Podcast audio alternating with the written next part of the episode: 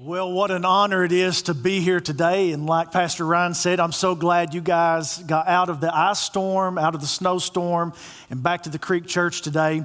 You know, for the last couple of weeks, we've been talking about how our yesterday's past, tomorrow's not promised, and today is all we have. And you don't have to have a whole lot of life to know that the scripture that says life is like a vapor is very true. It'll be here one minute and gone the next. And so it's very important to remember that today is all we have to love those that are the most important to us, to laugh with the people we love the most, and to even forgive people that's hurt us in the past because today is literally all we might have. A couple of weeks ago, we talked about Joshua telling the nation of Israel to prepare today for what God wanted to do tomorrow. Pastor Trevor spoke about personal responsibility a couple weeks ago. Last week he spoke, uh, spoke about Zacchaeus, and I just want to pause there for just a minute and say this. I know Pastor Ryan hit it, but for those of you all that weren't in the room, last week was an incredible weekend at the Creek Church. During both services, first service and second service, we had people all over the room raising their hand to make first time decisions to follow Jesus Christ. People at home were texting us and sending us emails and personal messages saying, My son made a personal commitment today, raised his hand, accepted Jesus Christ. And I just think that we owe God another big round of applause for what he did right here at the Creek Church. This is an incredible place to be and an incredible time to watch God moving in so many different ways. But what I want to do is I want to back up just a little bit and I want to talk about a man by the name of Moses. Everybody in here probably knows who Moses is or you've at least heard of him. He's the guy that spoke into the burning bush. He led the children of Israel out of captivity, rescued them basically from Pharaoh's grip, only to find himself wandering in the wilderness for about 40 years with some of the most ungrateful people we've ever read about in Scripture. And at the end of his season, Moses gathers the nation around him once again to make his last stand, if you would, to give his last sermon. And we find in the book of Deuteronomy Moses' last words. Now, how many of you all know today that you saved your best words for last, for that which is most important in your life. And the reason Moses did that is because he didn't want the new generation to repeat the mistakes of their fathers. And I'm sure everybody in this room, if you're in here and you're a parent right now, you understand that because you love your kids today. And we don't want our children to make the same mistakes that we made. And that's why we're always preaching at them. And if there was kids in here, they'd say, Amen. They are always preaching at us. So by the time we make it to Deuteronomy chapter 10, Moses has already covered a lot of ground. We've seen big themes, we've heard about big ideas, and Moses has given a lot of information. And Moses does what all good preachers and all good communicators do he gives them some clarity. Now, I want you to, I want you to understand something today. I love all types of preaching. I really do. I grew up on old fashioned, leather lung mountain preaching. And I love some mountain preaching, and I can hear that sometimes. And I'm telling you, I want to just take off on the stage and start running. I love some good mountain preaching. I, have got friends today that are hackers. And if you don't know what a hacking preacher is, you see me after the service and I'll put you in some good Twitter feed and I'll teach you what good hacking preaching is. I love quiet preachers today like Charles Stanley. I love fireballs like T.D. Jakes. I like to listen to people like Steven Furtick. I like all types of preaching, but I'm going to be honest with you this morning. The hardest thing for me to do today is to try to understand a message that isn't clear.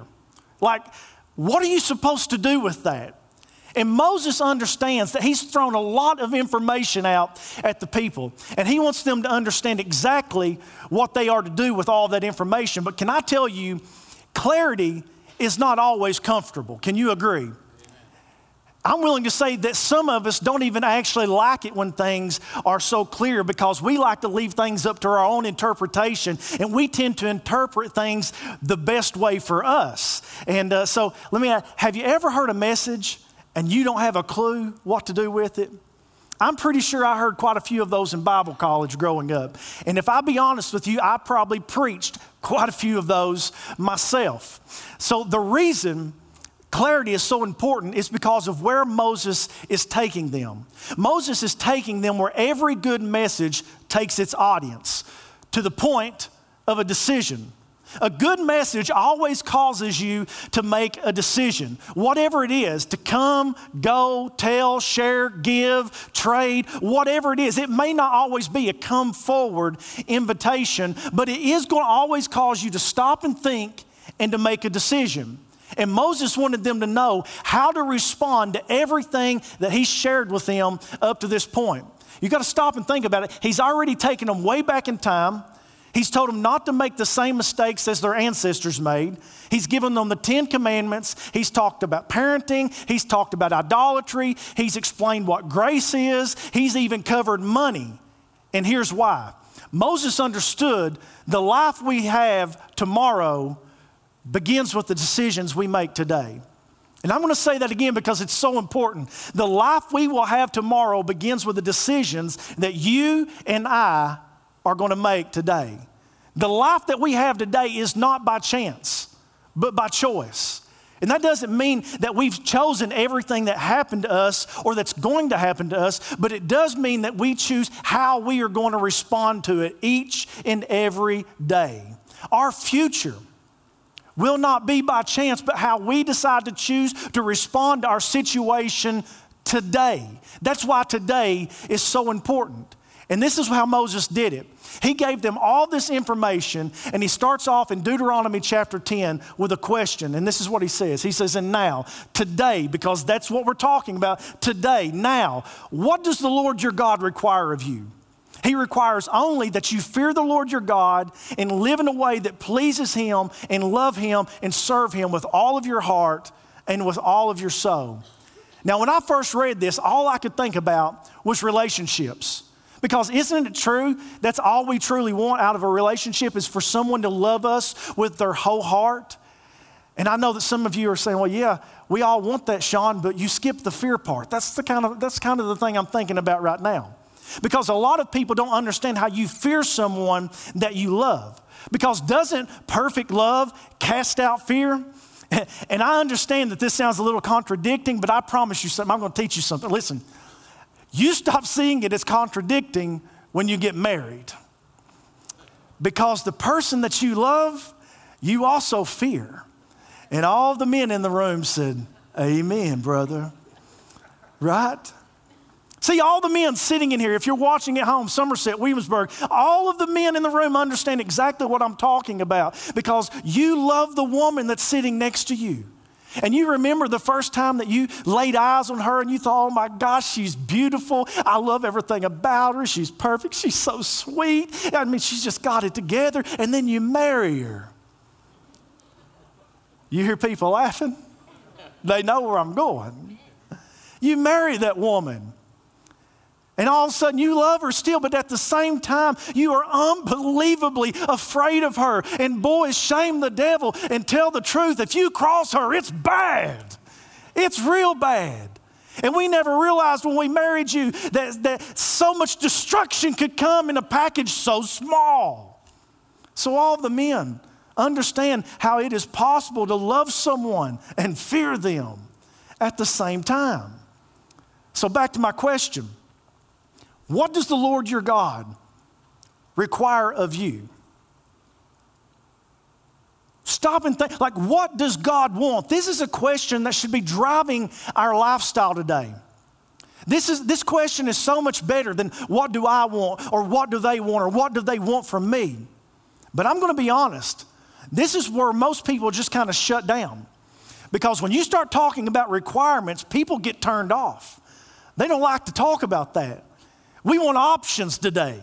I mean, we live in a drive through society. We've got everything we want today at the tips of our fingers. We can pull out our phone and we can get on eBay and Amazon and we can order whatever we want and have it at our doorstep in just a couple of days. We want options, not requirements. We don't even like the idea of being shackled down to anything today. And most of us are struggling, we struggle with the idea of surrendering to any kind of authority in our life. But I want you to understand this morning what God requires of us is not burdensome and it's not scary. All God requires and all He wants from us is a relationship. And I promise you, He'll chase you into the end of the earth, just like Kathy said, to get that relationship with you. But the problem that I'm finding today is most people grew up thinking that God didn't even really like them to begin with.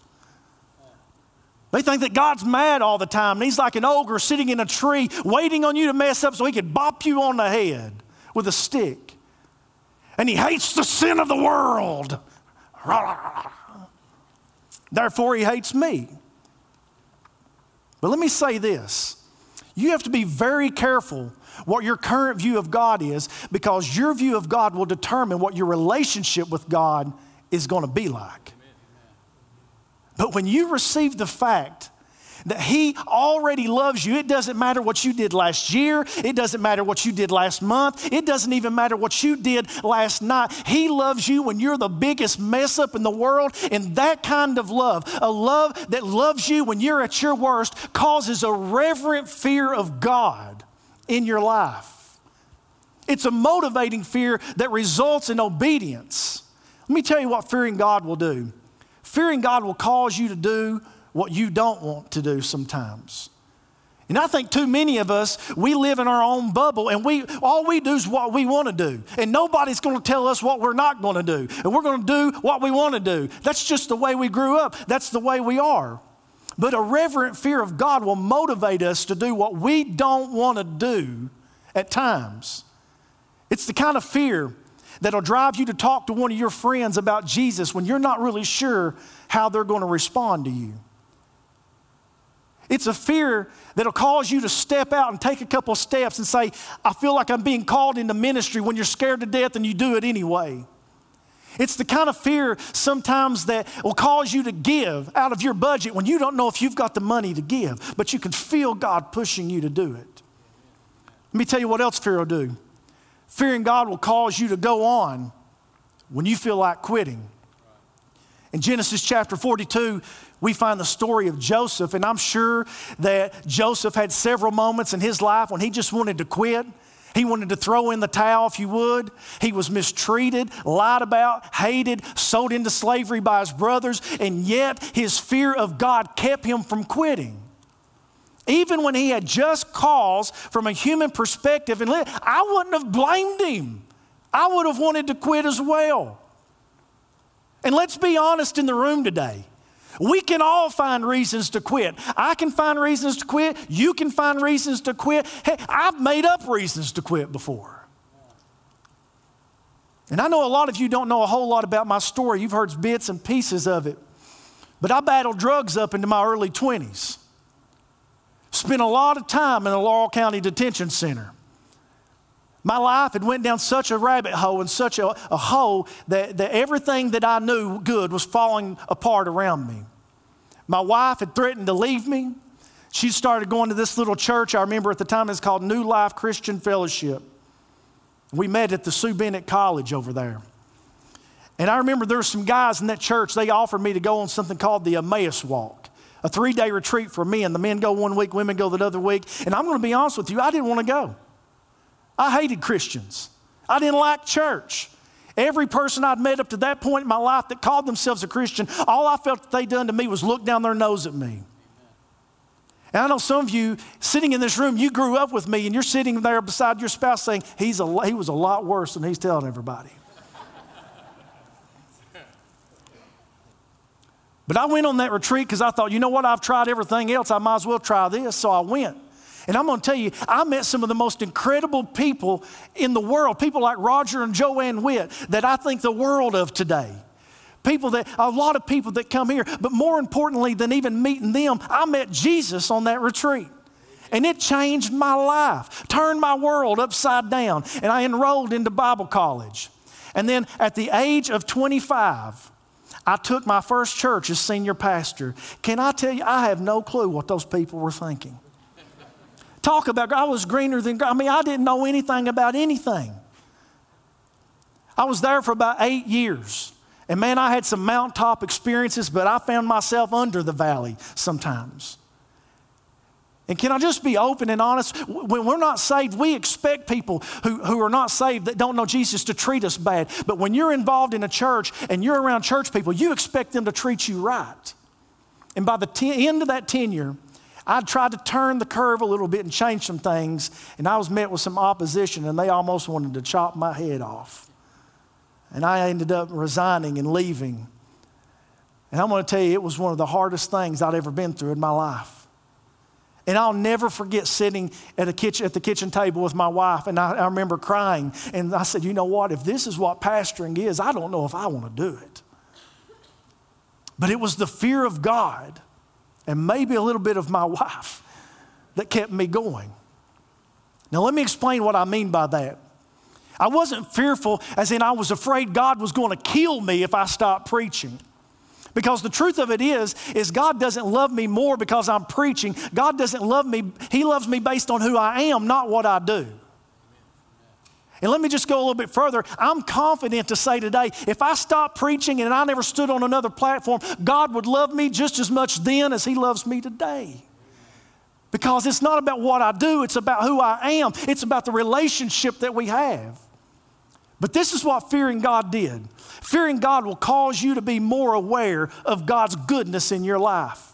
And when I stopped and I began to think about where God had brought me from, a young boy who had been physically abused and abandoned by his mother, and I don't even know where she's at today. And now I've got more moms than I could shake a stick at.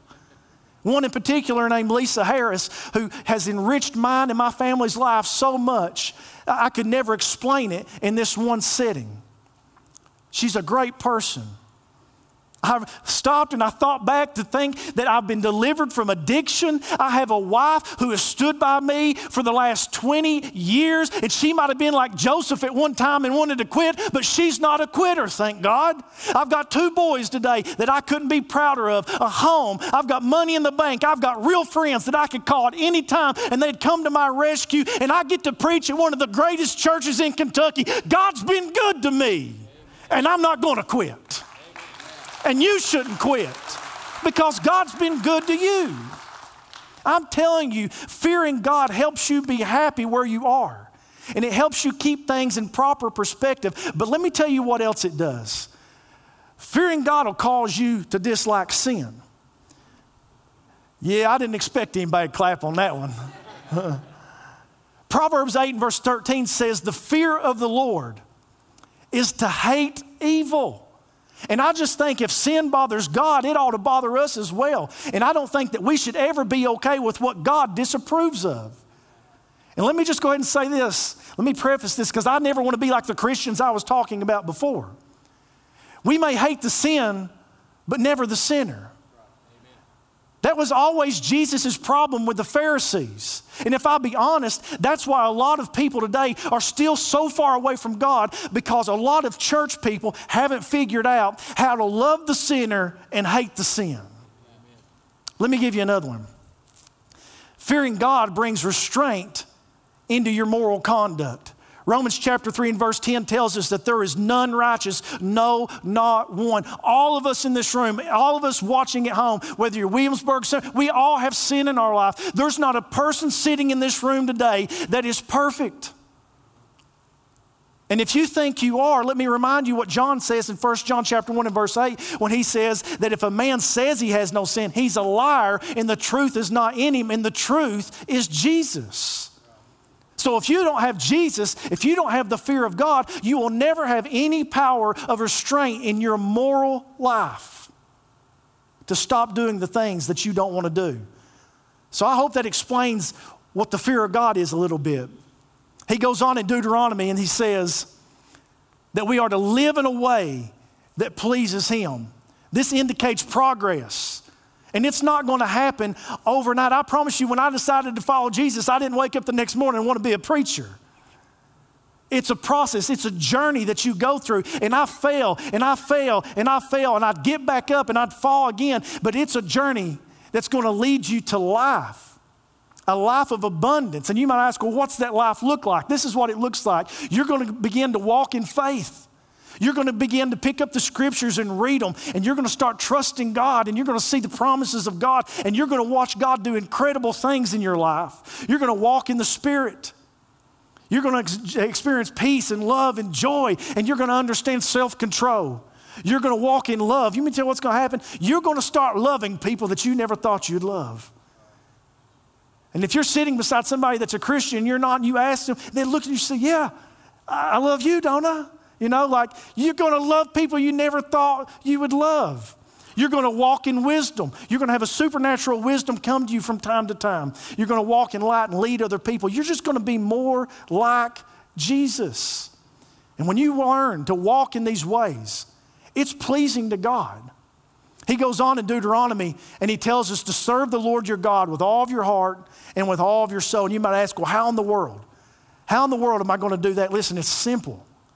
You just serve Him with the gifts that He's already given you, with the time that you have, and maybe you might even use the money that He's allowed you to put in your pocket. Job chapter 36 and verse 11 tells us that if they obey and serve him, they shall spend their days in prosperity and their years in pleasures. And I'm standing up here before you today telling you that that promise has been true in my personal life. Deuteronomy goes on to say, and you must always obey the Lord's commands and decrees that I'm giving you today. There's our word, today, because today's all we have. And I want to stop and pause on this for a minute. For your own good. I mean, this is huge. This help, helps us understand God's motive and why He's doing what He's doing. He's given us the commands for our own good. He's not trying to create robots, He's not trying to program you to do what He wants you to do. Think about it. We give our children rules because we love them and we want to see them prosper and grow and we want them to be safe because we love them. And when we understand that God is giving us these commands because He loves us, that ought to motivate us today to go even further. So, how we decide to respond to God today isn't just about us, it's about our children and our grandchildren. It's about the legacy that we're going to leave.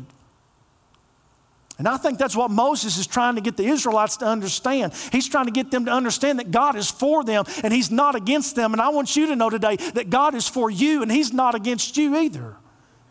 So Moses just talked to them about fearing God keeping the commandments, serving with their whole heart. And in the next several chapters, he's going to cover basically everything under the sun. And when I say that, I really mean that. He's going to talk about idolatry, he's going to talk about worship, he's going to talk about food, tithing, Passover, feast. He's going to talk about everything under the sun. And then at the, the conclusion, he's going to put a bow on it at the conclusion of his, his sermon, we see him repeat some things to them because repetition works. And if you've got children, you know I'm telling the truth. Moses says this He says, Now what I'm commanding you today is not too difficult for you or beyond your reach.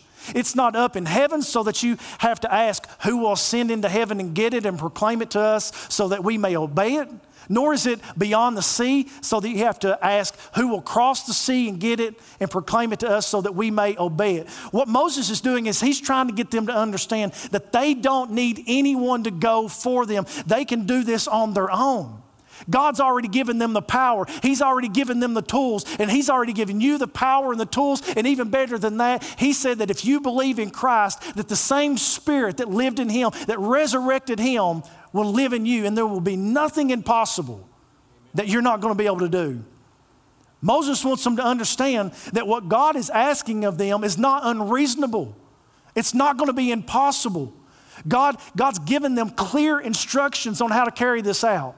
And yet, even today, I think so many people think following Jesus is just too hard. There's too many rules. It just seems too hard. I just don't even want to try. And so they don't. But can I tell you the easiest way to follow God's commands is just to fall in love with Jesus. Just fall in love with Jesus. When you fall in love with who He is and what He's done, it's so easy. And the verse I'm going to share with you right now absolutely changed the way I read the Bible and the way I feel about God. In John 14, it says, If you love me, you will obey what I command. Now, I want you to know when I first got saved and read that, every time I read it, I got depressed. Because I'd read that and think, I can't do this. God, I can't keep the commands. I can't do what you're asking me to do. And all I would hear is, Sean, if you love me, don't you dare tell me you love me if you're not doing what I tell you to do. But that is not what this verse says. This verse says, Sean, if you love me, don't worry, you'll do what I command. You've got to learn how to read the Bible. You've got to read it out of the tree of life and not the tree of the knowledge of good and evil. He said, Sean, listen, if you love me, don't worry. You'll do what I command. It's so easy to follow God when you're in love. It's, it's like, listen, God gave us another commandment Thou shalt not commit adultery, right? I don't wake up every morning and think, oh my gosh, it's another day. I'm gonna have to like watch my eyes and I'm gonna try my best not to cheat on Tonya today. I don't have to do that. I don't even think about that. You know why? Because I'm in love with her. And when you're in love with God, it makes it easy. But if you find yourself trying to obey the Bible, and the more you do it, the less you like God, it's because you're not in love. Just fall in love with Jesus, and the rest of this will be easy. Moses goes on to say in verse 14, No, the word is very near you. It's in your mouth and it's in your heart, so you may obey it. So I want you to know that God's near you today. He sees your situation, your circumstance. He knows exactly what you're going through. He is not a far off God. And He empowers us out of love to obey. He goes on to say, See, I set before you today life and prosperity, death and destruction. It's a choice. He said, I'm putting both of these before you, but you've got to choose. And it's a choice that we have to make daily. Are we going to choose life or are we going to choose death? Are we going to forgive those that have hurt us or are we going to try to hold them captive? Or whatever it is that God's putting his finger on in your life right now. He goes on to say, For I command you today, because today's all you have to love the Lord your God, to walk in his ways, and to keep his commands, decrees, and laws. And he says, Listen, if you'll do that, then you will live and increase. And the Lord your God will bless you in the land you are entering to possess. He's talking about a quality and a quantity of life. He's telling us how to win in this life today, but he immediately pivots by saying this But if your heart turns away and you're not obedient, and if you're drawn away to bow down to other gods and worship them, I want you to notice that even now, Moses is pointing them to the fact that this is a matter of the heart and not habits. Moses is saying this is a relationship issue. And if you've got your heart right and if you're focused on God, the habits are going to follow. But if they choose any other God but Him, they're choosing destruction. And if that's their choice, this is what He says He says, I declare to you this day that you will certainly be destroyed. And I think everybody in this room, if you're watching online, we're old enough to know that when we try to do life on our own without God, we always find, found ourselves in a bad spot. You'll think back to last week when Pastor Trevor stood right here on the edge of this platform and he said he, he remembered believing in Jesus from a small child all the way up to about 16. He said then he decided he didn't want to believe anymore. He said he went his own way and he found himself in ditches and gutters until he came back to Jesus. And that's what happens when we get away from God and we find new idols and we find new gods. We find ourselves in ditches and in gutters. Moses is trying to tell them that their choices and our choices not only affect us, but our children as well. So, with saying that, every choice we make today, every one of them, will matter tomorrow. So let me ask this what's your choice? Are you going to forgive the person that hurt you? So many years ago, let me say this about forgiveness. Forgiveness is not going to them and saying, I forgive you, and what you did to me was okay. Forgiveness is saying, I forgive you, and I'm releasing myself of carrying this burden around. So, are you going to choose life or are you going to choose death? Are you going to love your neighbor as yourself let me take this a step further. If you're a Democrat in the room, are you going to love your Republican neighbor? If you're a Republican, are you going to love your Democratic neighbor? Listen, I, when are we going to get back to being Jesus followers? And it doesn't matter what party you belong to because you belong to the party of God. Are you going to choose life or are you going to choose death? What's your choice? Are you going to be generous to the kingdom of God? Are you going to use your finances to help further the local church? Because I promise you this greed will strangle the life out of you. But if you're generous, that's definitely choosing life. Maybe you're here and you've never accepted Jesus Christ as your Savior, and even last week you were in here and you wanted to do that so bad, but you didn't, and you came back this week because you had that opportunity, this is your day. Can I tell you, this will be the most important, life altering decision you will ever make for yourself, for your children, and for your children's children. But here's the bottom line we all have issues. You might have an issue that nobody knows about, but you and God, and God's putting His finger on those right now. But every choice you make is either a step in the right direction or the wrong direction. So, are you walking towards life or are you walking towards death? Because the choice is yours today. Because today is all we have. So here's what I'm going to ask. With everybody in the room, I'm just going to ask you to bow your head and close your eyes for just a minute. And I want you to ask God to put His finger on the things that is causing death. What is it that you need to change? What is it you need to give up? What is it that you need to start doing? But today, choose life. Just for a minute, I want you to pray, seek God, and see if God won't seek and speak to you.